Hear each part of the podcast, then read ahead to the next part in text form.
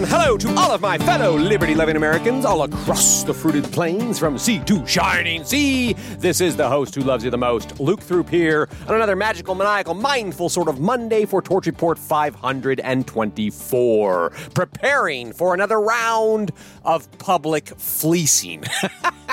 Ah, friends, today I want to kind of start the week by taking a 30,000 foot view of the current American political circus, putting it within the broader context of the overarching geopolitical chaos, if you will. And so I want to just kind of start out by pointing out some of the things that are going on in American politics today. There's a lot out there, of course. I'm sure you've probably heard that Donald Trump continues to trump the political, uh, trump the pack of political contenders. He's just stomping on everybody uh, ahead of the Iowa caucuses out there. The latest CBS YouGov poll shows that Donald J. Trump has widened his commanding lead over Ron DeSantis and Nikki Haley. Uh, now Trump is up plus 69%. It's unbelievable. Meanwhile, when it comes to the like of Nikki the Trojan horse Haley, she's getting all kinds of front page love over at CNN.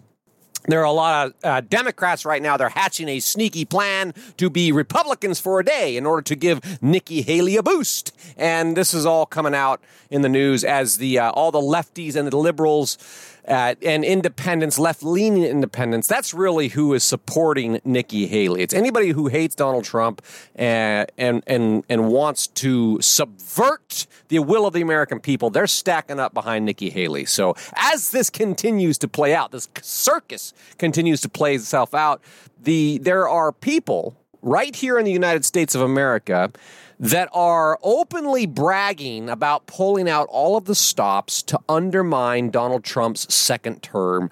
Uh, America's globalist junta is a, a term that was out there in a headline today. And it says if he gets elected, I mean, the powers that be, the deep state, and everybody else, this whole, what they say, loose knit network of public interest groups are going to thwart Trump every step of the way prior to him. You know, they're going to do everything they can to keep him out of the office. But if he gets in there, they're already devising their plans of how they're going to undermine him once he's in position. Again, they are not just undermining Donald Trump, they are underman, undermining the democratic voice of the American people. Uh, you know, in light of what we were discussing last week, Thomas Jefferson, the spirit of resistance and treason and all that, isn't that kind of treasonous to be planning on thwarting the will of the American people, thwarting the duly elected president? I mean, to me, that kind of strikes me as treasonous. So if you think about it, there's a huge irony in the fact that Democrats are so actively and so openly and so ignorantly opposing the will of the majority of we the people, of Americans. Donald Trump is trouncing every other candidate Democrat candidates, Republican pa- candidates, any, any independent candidates, RFK, and everybody else. You know, they're, they're, Trump is tr- he's trouncing them. You know, Trump is loved by Americans of all stripes and colors. He's supported by a coalition more broad in scope and organic in origination than anything our nation has ever seen before. So, by any imaginable metric, the election of Donald Trump would be a win for democracy, not a threat to democracy. It would be a win for democracy. In fact, it would be a textbook example of how the democratic process is intended to ensure a peaceful transition of power between opposing political camps. Let Trump get elected, just like Biden got elected. We let the sock puppet shuffle his way into the Oval Office, even though you know under the under under the under the utter fleecing this idea that he was the most popular president ever elected, even though he never left his basement. We allowed that to happen peacefully. Okay? So why not let the American people's voice be heard and put Donald Trump back in the White House to allow a peaceful transition of power? Isn't that what democracy is supposed to be all about? And yet, that's not what's happening at all. Instead, Democrat voters, all these brain dead liberals, these progressive commie globalist hacks are shamelessly hyping up the orange man bad mental virus. You know, people are deranged, Trump derangement sy- syndrome, and they are, you know, they're intentionally whipping up this unhinged base of frothing at the mouth, hysterical lunatics into an emotional mess that will, uh, it's going to have a major impact, friends. No matter how the 2024 election goes, it's going to have a major impact. And I, just to help you visualize these frothing at the mouth lunatics, I did put a few photos in the report today. Friends, if you're listening on a podcast platform, please know you just have to go to thetorchreport.com. Check out thetorchreport.com and you'll see this, you know, oh, these, you know, these insane insane people, unhinged, frothing at the mouth, hysterical lunatic liberals burning the American flag, trying to deport Donald Trump, the indigenous resistance, you know, wailing, gnashing, screeching, weeping, you know, not my president, says this snowflake fag with his stupid ass, whatever.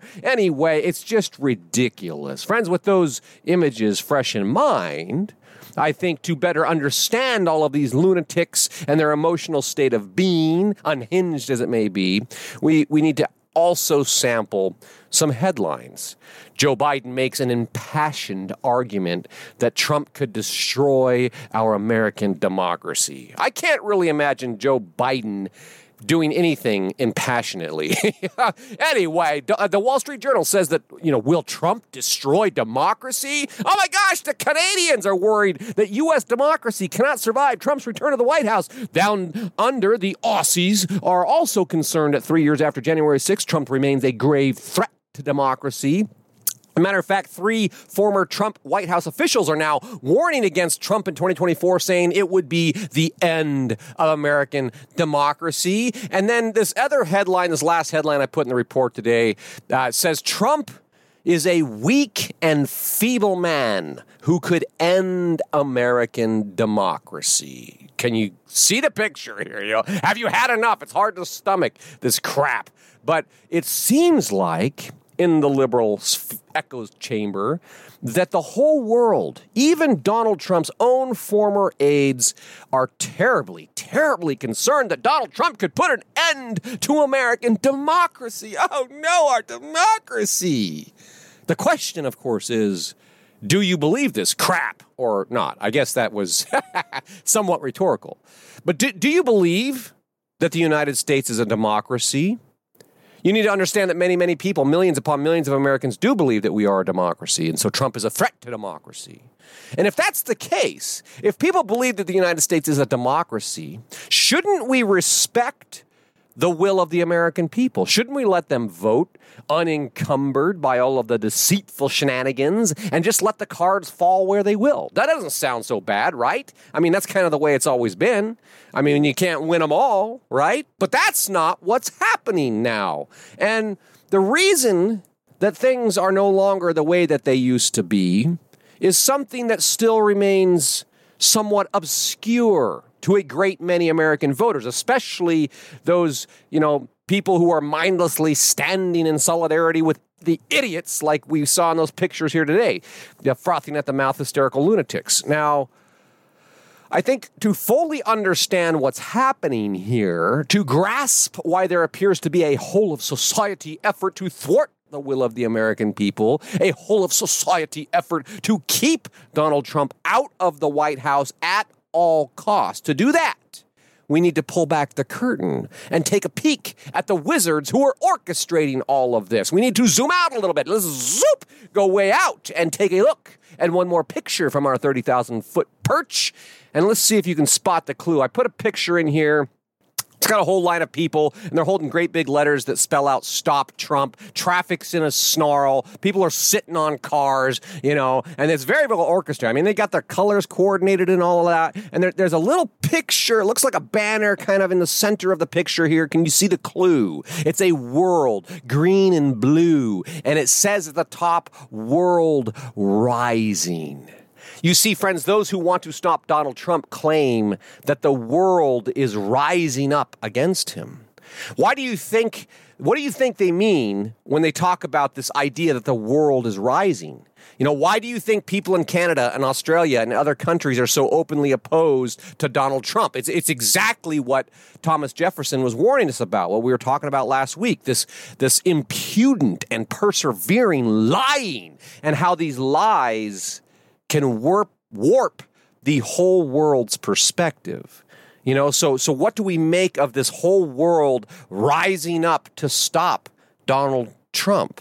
You know, this is the new world rising right now. This week, uh, this week, friends, the bulk of our attention, I think, rightly will be placed on the World Economic Forum's annual gathering over in Davos, Switzerland. They're kicking off today. There's live venues throughout the day. I'm going to be checking in on a lot of that. We'll be reporting and talking about that throughout the week. Uh, if you were with me last week, you may recall that this this Davos this year they're gathering under the banner of rebuilding trust in order to restore collective agency over the whole of humanity. We broke those words down uh, last week. However, I think before we, we place our attention on the gathering in Davos, I, w- I want to kind of set the stage here because this is all very connected. The American political circus, Donald Trump, uh, the Davos crowd, the Great Reset, it's all connected. I believe very sincerely that the American political circus is being very heavily influenced by the people, if not outright directed by the people gathered in Davos, by the vested interests of the secret cabal that is working night and day to undermine our national sovereignty and sovereignty and usher us into the new world order. I believe that through and through. Now, those who may not be familiar with this reality of a secret global cabal instituting a new world order and all of that, I know it sounds crazy. I get it. I get it. For some people, if it was your first time tuning in, you think, oh my gosh, this guy's a lunatic. So if you want to get up to speed or refresh on all that, I did put a few reports in there on the rise of global democracy, uh, the power of the narrative, and what we need to do before freedom falls for good. So you can get up to speed with that. But I'm assuming that the astute listening audience, the vast majority of those tuned in today, and thank you for tuning in. Uh, you're already familiar with the forthcoming New World Order. And you're already all up to speed on all things global cabal. So, the other major piece of the puzzle that needs not to be overlooked here is how the entire pre planned pandemic, the shandemic, the plandemic, was used to launch the Great Reset. It may be helpful, I think, to think about the pandemic not just as the launching of the Great Reset, but to think of the pandemic as a political tool, as a multifunction tool of sorts that has been used to consolidate an immense amount of power and control in the hands of the unelected, ultra rich ruling class global cabal. Okay? They have been using this for years, and they're going to continue to use that. Never forget that it was the pandemic that provided the global cabal the cover they needed to steal the 2020 election from the American people. Never forget that states ignored their own constitutions, states illegally changed voting laws, etc. Mailing voting became a thing for everyone, all because of the pandemic. And that's just one example. So don't forget that. And of course, also never forget that when the Don, Teflon Don, was elected, Dr. Fauci actually predicted, said out loud at a press conference, he was talking, he, he, predicted that actually it wasn't a press conference, it was a speech at a university. It uh, escapes me at the moment, but I put the link in there for reference. Do, Dr. Fauci predicted that Trump would be plagued by a pandemic in the next few years, which of course that he made that statement in 2017, which was precisely three years, a few years, three years before the COVID psyop turned the entire world upside down. So don't forget that, you know. With those things in mind, along with the current deluge of all the COVID fear mongering we were just talking about last week. The behold the next pandemic. It does look like they're trying to roll it out. I, I shared a little screenshot from the front page of the Seattle Times this morning. It said uh, nearly 10,000 have died from COVID 19 in the last month. Nearly 10,000. Oh my gosh. Fueled by holiday gatherings and a new variant. Uh, is this COVID surge really the second biggest ever? Here's what the data shows. And then this other little one over here underneath the sign of free toxic injections. Now it says free flu and COVID shots. There's a headline that says, Is it the flu or is it COVID? And does it matter? Now I share those that screenshot for two reasons. One, because I hold this up as evidence that they are continuing to make the effort to generate as much fear as possible over this new variant. You know, 10,000 10, people have died month. Oh no, you know. And the second thing is because of that cute little headline that convolutes COVID and the flu, as if you know, any former distinction no longer matters. It's I mean, it's COVID and the flu. I mean, come on, it doesn't matter what it really is, right? I mean, the solution is always the same. You better line up and get your next toxic injection for free. And personally, friends, I, I find it so utterly despicable and sickening that they continue to push this. Uh, stay tuned. You know, intelligent people will remember how when COVID took the world by storm in 2020, every other viral disease, including including the highly predictable flu season, yearly flu, it just disappeared magically. It just disappeared. The only disease on the whole planet during that time was COVID, COVID 19.